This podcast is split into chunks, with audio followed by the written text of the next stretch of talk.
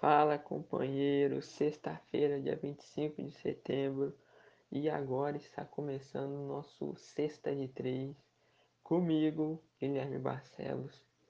E no programa de hoje a gente vai já começar logo de cara, né, abordando aí o principal tema, que foi a análise da vitória do, do Los Angeles Lakers sobre o Denver Nuggets em, em mais um jogo, né, da, das finais da Conferência Oeste da NBA.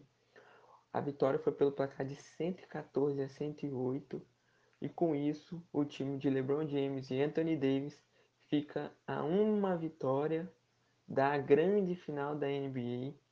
É, foi uma vitória que, que marcou é, essa hegemonia da, da equipe do, do Lakers aí nessa série.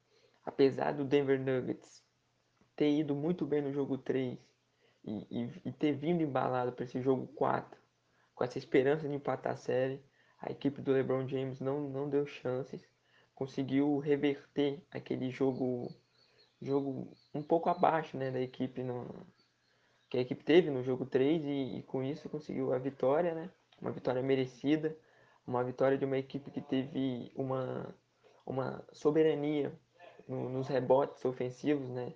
Principalmente aí o, o Dwight Howard, que veio muito bem no jogo de ontem, fazendo duplo-duplo com 12 pontos e 11 rebotes, foi a grande surpresa dessa equipe dos Lakers, sendo desses 11 rebotes, a maioria em rebotes ofensivos, que foi um, um fato muito importante né, para essa vitória. A gente sabe que os rebotes ofensivos em determinados momentos da partida são fundamentais e, e no jogo de ontem não foi diferente. Né?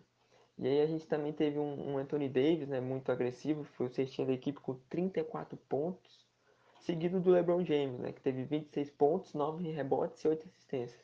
O LeBron James que vem sendo aí fundamental nessa equipe do, do Lakers, nessa série.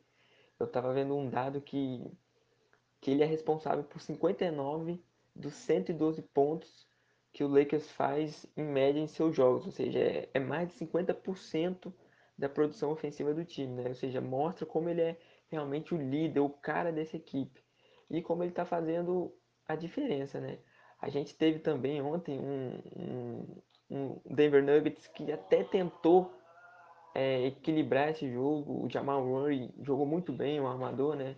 Teve 32 pontos, porém o Nikola Jokic não foi tão tão efetivo assim no ataque, teve 16 pontos, ele demorou para entrar no jogo, assim, pegar o ritmo na pontuação. O Jeremy Grant, pelo segundo jogo seguido, foi bem, teve 17 pontos, porém faltou um pouco do Sérgio, e aí ficou um peso muito em cima do Jamal Murray, né, para levar essa equipe do Denver, o que acabou prevalecendo aí para a derrota da, da, da franquia de, de Denver, que pela terceira vez nesses playoffs se encontra na, na situação né, de, de um 3 a 1 contra. Lembrando que nos, na, nas duas séries anteriores eles tiveram essa mesma situação e eles conseguiram reverter. Ou seja, vai ter que ter superação de novo se o Denver quiser chegar nessa final da NBA. E com isso a gente então finaliza essa análise desse jogo aí. Foi um jogo bem interessante.